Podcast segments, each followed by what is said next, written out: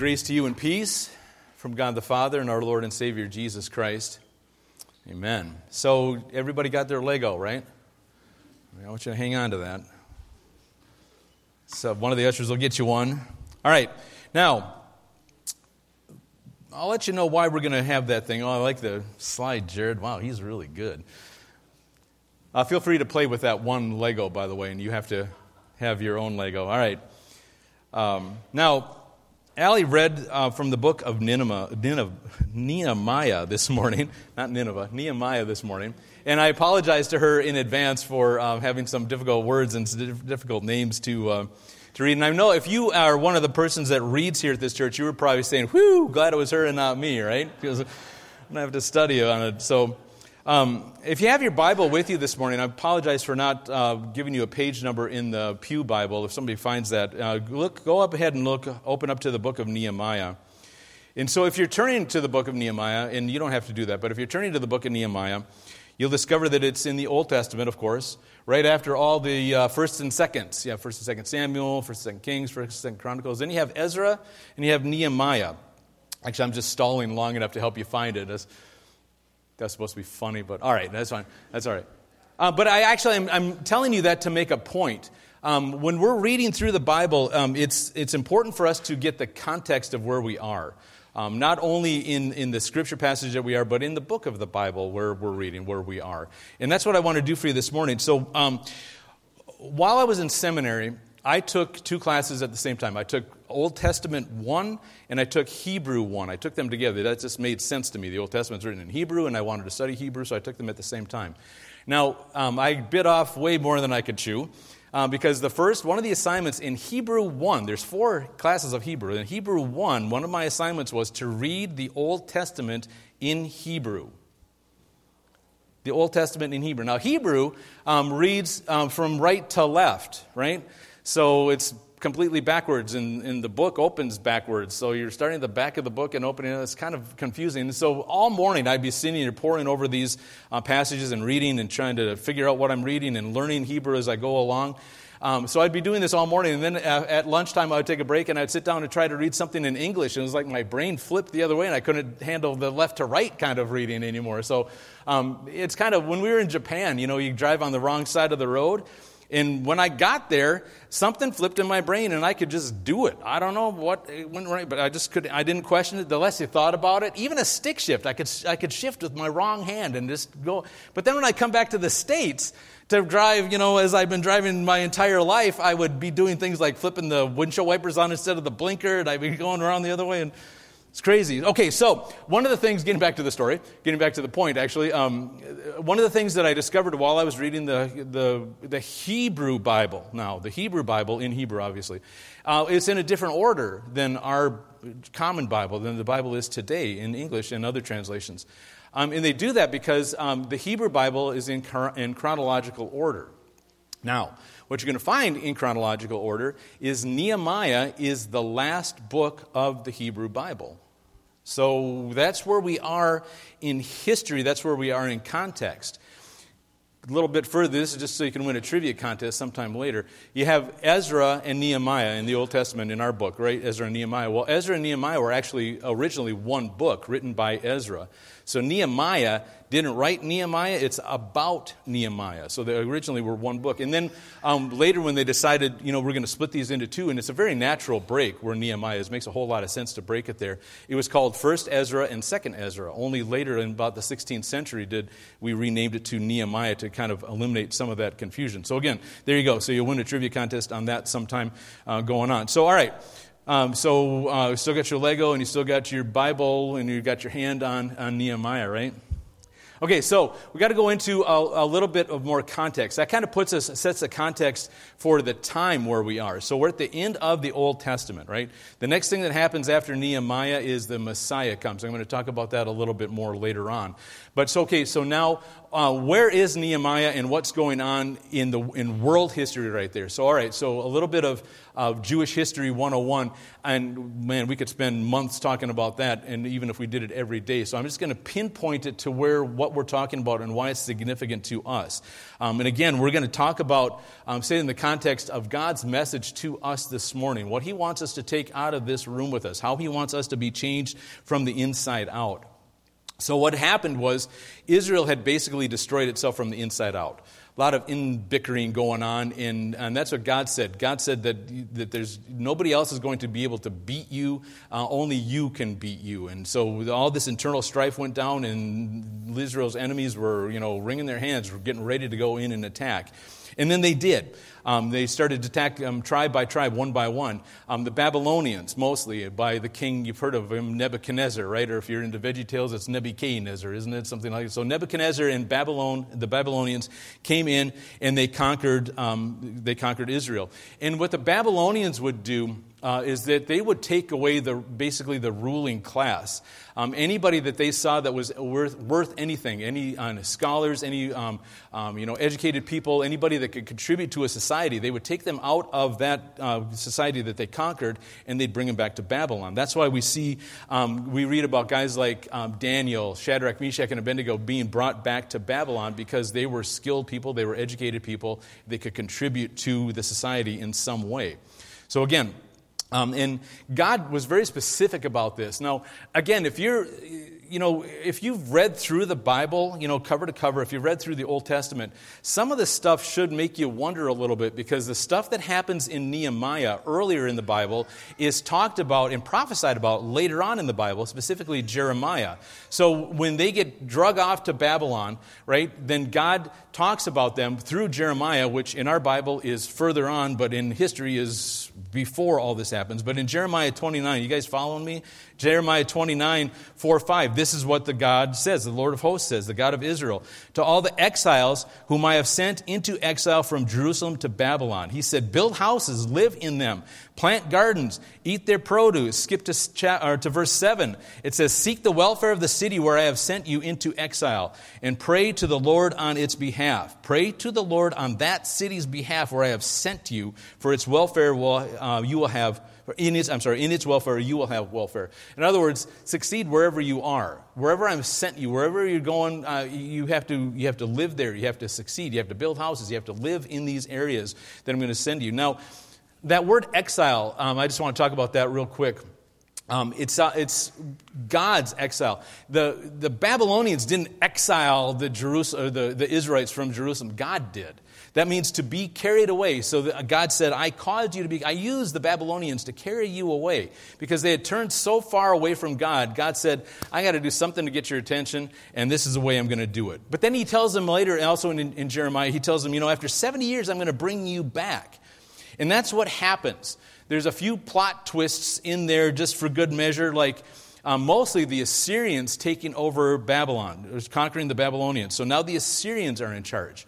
Well, now the Syrians, um, the, I'm getting fact check here. The Assyrians um, now had a whole different way of running things and so did the Romans. They said when they conquered an area, they wanted to leave the leadership in place because that kept everything solid. It kept everything um, running the way they wanted it to. And really, what they wanted was to get the taxes out of these people. And so they, it was in their best interest for things to be running straight.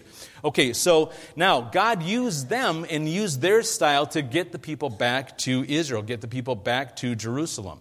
So, first, King Cyrus. God came, changed the heart of King Cyrus. You can take that verse off of there. God changed the heart of King Cyrus, right?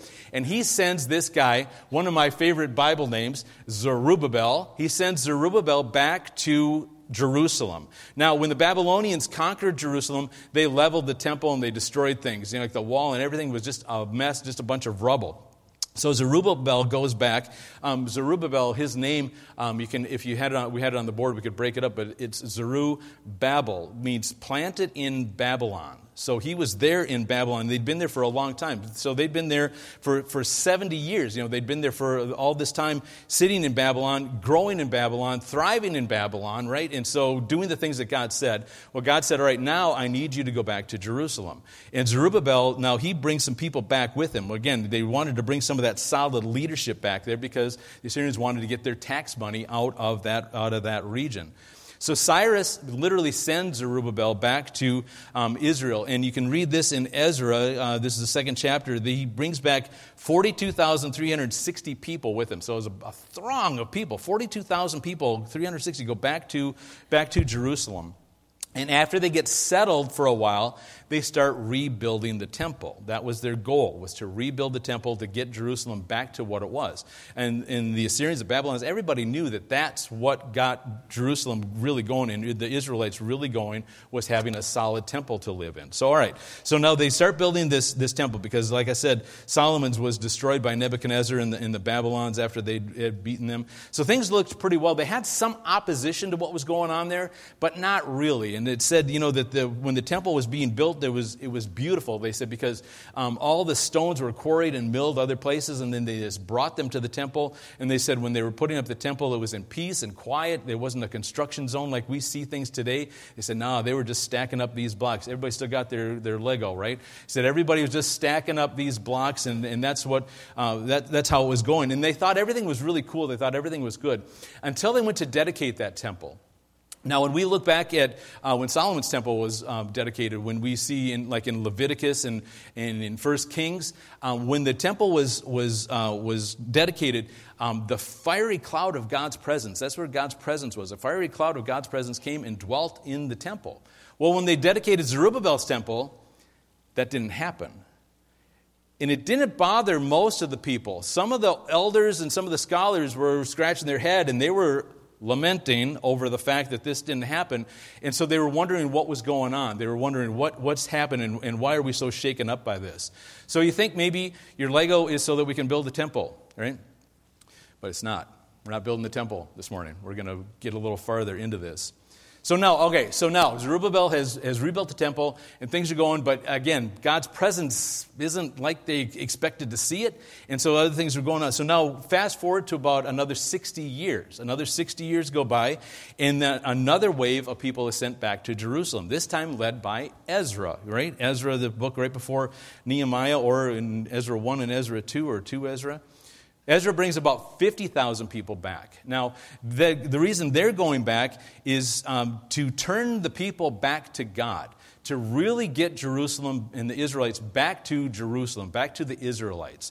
So they, they want to talk about um, um, reading the Torah. They want to talk about studying the Torah. They want to talk about the community and how the, how the temple and how that whole thing relates to their entire community. So if we look at Nehemiah 8, uh, 4 through 7, and we want to look at uh, Nehemiah 8, verse 4. Do I have that, Jared? I didn't give you that one. Nehemiah 4, uh, no, I'm sorry, Nehemiah 8, um, verse 4. Not going to happen. Going to happen. Not going to happen. He's nodding. He's waiting. Say, there you go. Excellent. Okay, so Ezra the scribe stood at a wooden, at a wooden podium which they had made for the purpose. And beside him stood a whole bunch of people. Some on Allie's like, come on, man. some on his right hand. I think that's the important part. Some on his right hand and some on his left hand. Can we zip on to verse 5 there, Jared? Ezra opened the book in the sight of all the people. For he was standing above all the people, standing on that platform, right? Think about your Lego on this platform that they built. When he opened the book, opened the Torah, all the people stood up. Why do we stand when we read the gospel? Well, because we see things like this in the Bible. It's not just because we, you know, want, don't want to get cramped and want to loosen up. No, we see things like this, so we do things like that. Verse 6, verse 6. Um, then Ezra blessed the Lord, the great God. And all the people answered, Oh, while lifting their hands. All right, back up a little bit. All right. Ezra, bless the great, uh, the Lord, the great God. Raise up your hands. Raise up your hands. There you go. And they said, Amen. well, and then they bowed low. Don't do that. You smack your head on the pew. They bowed low and worshiped the Lord with their faces to the ground. But I do want to ask you this. When's the last time you worshiped the Lord, the great God, with your face to the ground? He said, This is an amazing thing we're looking at. This is an amazing God that we're worshiping. When's the last time you just laid it out on the ground, face flat down, and prayed to God? Verse 8. Where are we? Oh, we got some more on verse 7. I'm sorry, is it verse 7? Also, a bunch of other people. There we go. Allie, come on, man. but these guys were Levites. That's the important part here. These guys were Levites. They explained the law, the Torah that Ezra was reading to them. He, they explained the law to the people while the people remained in their places. So they didn't just say, We're just going to throw this at you. No, they said, We're going to talk about it. We're going to teach it. We're going to learn how this applies to our lives. We're going to learn about what God is telling us and what He wants out of us, what He expects out of us. Right? That's what they're talking about. So, verse 4 says they built a platform for this moment so Ezra could stand on this platform. Maybe our Legos would be a good thing to make a platform out of, but again, not so fast. So, all right, all that was introduction. Because I want to introduce to you now the star of our show this morning, the subject of today's lesson about how we can apply God's words and directions to our lives. Do we have his picture here, Jared? This is actual photo of Nehemiah. okay, it's not an actual photo of Nehemiah. Now, Nehemiah, I'm, I'm assuming, I'm, I'm trusting, I'm hoping that you, that you know a little bit of his background, know a little bit about what's going on here. Nehemiah was a cupbearer to the king, to um, King Artaxerxes. And being the cupbearer didn't mean that you just poured wine and, and tasted and gave it to him. No, you became an advisor you became part of the king's court, right? And so now they're living in modern day Iran, but um, again, um, Nehemiah is going to be a very important person in this king's uh, life. And he's living a pretty good life. You know, two waves have gone back to Jerusalem, and Nehemiah hasn't gone. So he's doing pretty good here, right? And so he's thinking, you know, 42,000 people went, 50,000 people went, and yet here Nehemiah is um, in working in the king's court, kind of as God had commanded him. Like I said, Jeremiah happens way before, uh, before Nehemiah. So as God had commanded him, he said, you know, live there, work there, thrive there, pray for them, make sure that things are going well there. Now, so Nehemiah then takes place, uh, or this section of Ezra takes place about three years after Ezra goes back to Jerusalem. So the temple's been going and rocking for 60 some odd years now. Um, Ezra went back and they're teaching the Torah, they're teaching about how things are supposed to be going, and we're expecting now that Jerusalem is going to be changed. We're expecting that Jerusalem is now going to be um, back to the city that God um, envisioned and that God gave them. So, so um, we have to understand a little bit before about Nehemiah here. Nehemiah um, understood, um, now stay, stay with me for a second, that he served two kings, one capital king and one small lowercase king.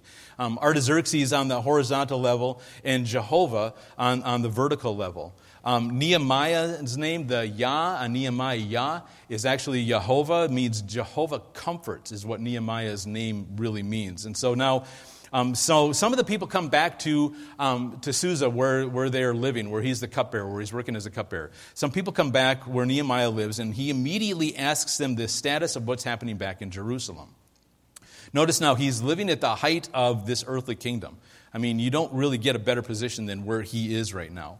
But um, you know, he's, he's asking about how things are going back uh, with the church, going back with, with that community. And, and I wonder, if, would that be our first response? Would we really, you know, is that where our concerns would be, or is that where our thoughts would be? So now the, the prog- progress of the, of the heavenly king he's asking about. He's, and he's expecting great news, but, but he doesn't get great news, right? They give it to him straight they use words like they're, that they're living in shame, they're living in shambles, that it's going downhill really fast. And he's crushed by it. The city is in disgrace because the walls are broken down. Now, that doesn't only mean that it's, that it's not protected, but it's also a, kind of a status symbol around, the, around God's city, around God's kingdom. Does make them vulnerable, of course. So now two things happened here right? He was weeping, he said, for days, he said. He's weeping and mourning for days. He's fasting and he's praying. And he's, and he's praying some pretty um, amazing stuff. Now, I, I, realized while I was putting this together, we can take Nehemiah off of there. So I realized pretty quickly, um, but a little late, um, that this could have been easily like a four week series that we can talk about Nehemiah. I'm going to push it down the road. We're going to do that a little bit later as we get into uh, the fall and maybe even into the spring. And one of the things that we're going to talk about is this prayer that Nehemiah lays out in front of God. Then the king said to me, um, the queen, I'm sorry, uh, the king said, I'm at the wrong spot. Oh, here we go. Somebody took Nehemiah out of my book. No, here it is. He said, I, I beseech you, O Lord God of heaven, the great and awesome God, who preserves a covenant and loving kindness for those who love him and keep his commandments. He said, Let your ear now be attentive and your eyes open to hear the prayer Mm. of your servant, which I am praying before you now, day and night, on behalf of the sons of Israel, your servants, confessing the sins of the sons of Israel, which we have sinned against you. I and my father's house have sinned. He goes on, he said, We've acted very corruptly against you and have not kept the commandments, nor the statutes, nor the ordinances which you commanded your servant Moses. He says, Remember the word with which you commanded your servant Moses, saying, If you are unfaithful, I will scatter you among the peoples. He understands exactly what's going on and what got them there. Verse 9 says, But if you return to me and keep my commandments and do them, through those of you who have been scattered, were in the most of remote parts of the heavens. I will gather them from there and I will bring them to the place where I have chosen to cause my name to dwell. They are your servants, he goes on, and your people, whom you've redeemed by your great power and your strong hand. And then he says this Lord, I beseech you, may your ear be attentive to the prayer of your servant and the prayer of your servants who delight to rever your name, and make your servant successful today, and grant him compassion before this man. He's talking about the king. And then he says, Now I was a cupbearer before the king. So he's talking about all the things that got them there. But then he prays God's promises back to God. Said, This is where we are, but you said when we get here, and if we, then you, he said, I'm, I'm calling back on your promises. That's an, a wonderful thing to pray, to pray God's promises. I tell our youth group all the time that this is a book full of promises and we start tapping into those promises, God is faithful and just. Right? That's what we say here every morning. God is faithful and just. We start praying his prayers back to him, and he's going to listen to us, and he's going to answer them. So now here we are, right? Like I said, the Lord comforts. So now he goes and he, he, he, takes, his, he takes his plan, right? He takes his plan, he goes to the king, and he asks for help and he gets help. He gets help in uh, all kinds of ways. He gets not only permission to go, but he gets supplies, he gets an escort, and immediately he starts putting a plan together to rebuild this wall. Right? He sees an earthly need, he sees an earthly way to support God's kingdom. He sees an earthly way to support God's kingdom. The first thing he does is he scouts it out. He rides around the city a couple of times, does it at night so he doesn't draw a lot of attention, so no one knows it's happening. And then he says to the people, he says, God is with us. God wants us to succeed because we're doing his work, we're doing his plan. God's going to be fine with this whole idea. So they make their plans on this project, on how to handle this incredible project. In the next few chapters, maybe we can have Allie read those because it's full of names and families and people who actually do the job, who actually are doing the work and they get named. They get named and they get called out in a good way because of what they handled, how they handled it, or rather where they handled it. See, each family was responsible for the piece of wall that was in front of them. To stick to your lane, handle this right here. And then the opposition really came. Zerubbabel got a little bit when he was putting up the temple, but not like this.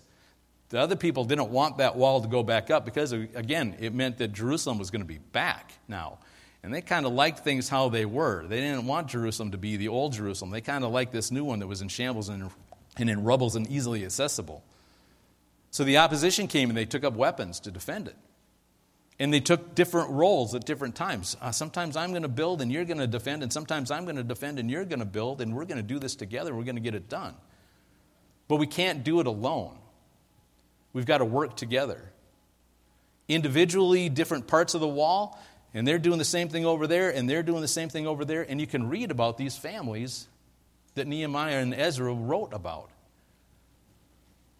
And because of the dedication of those Jewish people, the willingness to put everything else aside, putting everything else aside, and focus on that task with unity of mind, right? They were able to, you probably know this story, they were able to rebuild this wall in 52 days. I read one time that they did it in record time, and I thought, there's a record for this? How was there? Something that we keep track of? So now, how about that sweaty Lego that you're hanging on to? Maybe you're thinking we're going to build a wall together, right? Maybe. Again, I, like I said earlier, this message could easily be a series. Uh, there's so many points to ponder, so many things to reflect on. But here's what I want us to take home this morning. This is what I want us to think about. For the longest time, people, the people, the Israelites, were living in Babylon. They weren't allowed to go back to the temple. You know, there was no temple to go back to. And for a brief moment in our history, people living right here today, there was a moment where we weren't able to go to places we wanted to go. We couldn't go to the church. We couldn't go to the movie theater. We couldn't go to restaurants. We couldn't go to Packer games. And then things got opened back up again. And some people now remember the, in Babylon, a lot of the Israelites just kind of said, eh, you know, I'm kind of doing this now. Not so much into that anymore. We've got to get beyond that here. We've got to get beyond that and come back to what we were and to build it back better. Little by little, with God's guidance, with God's protection, His comfort, Nehemiah, the Lord comforts. With his comfort, the people put it back together. First the temple, then the Torah, then the wall went back up again. And in that same way, here's where I'm going with this. In that same way, God has a mission for us here at Grace to build on what we're doing here, to go places with our ministries, to make a difference not only in our lives, but the lives of different people around in different areas. They couldn't build that wall without everybody pitching in. Nobody, Ezra doesn't write about anybody that stood on the porch and waited for somebody else to fix the wall in front of their house. No, everybody rolled up their sleeves. They stopped everything else. They rolled up their sleeves and said, We're going to do this and we're going to do this together because it's going to take every one of us. To do our ministries right here, to accomplish God's will here, it's going to take everybody. We got a Sunday school program that we're going to rename, by the way. I saw Brooke out here. We got a name yet? We're going to work, we're rebranding Sunday school completely, but we can't do it alone.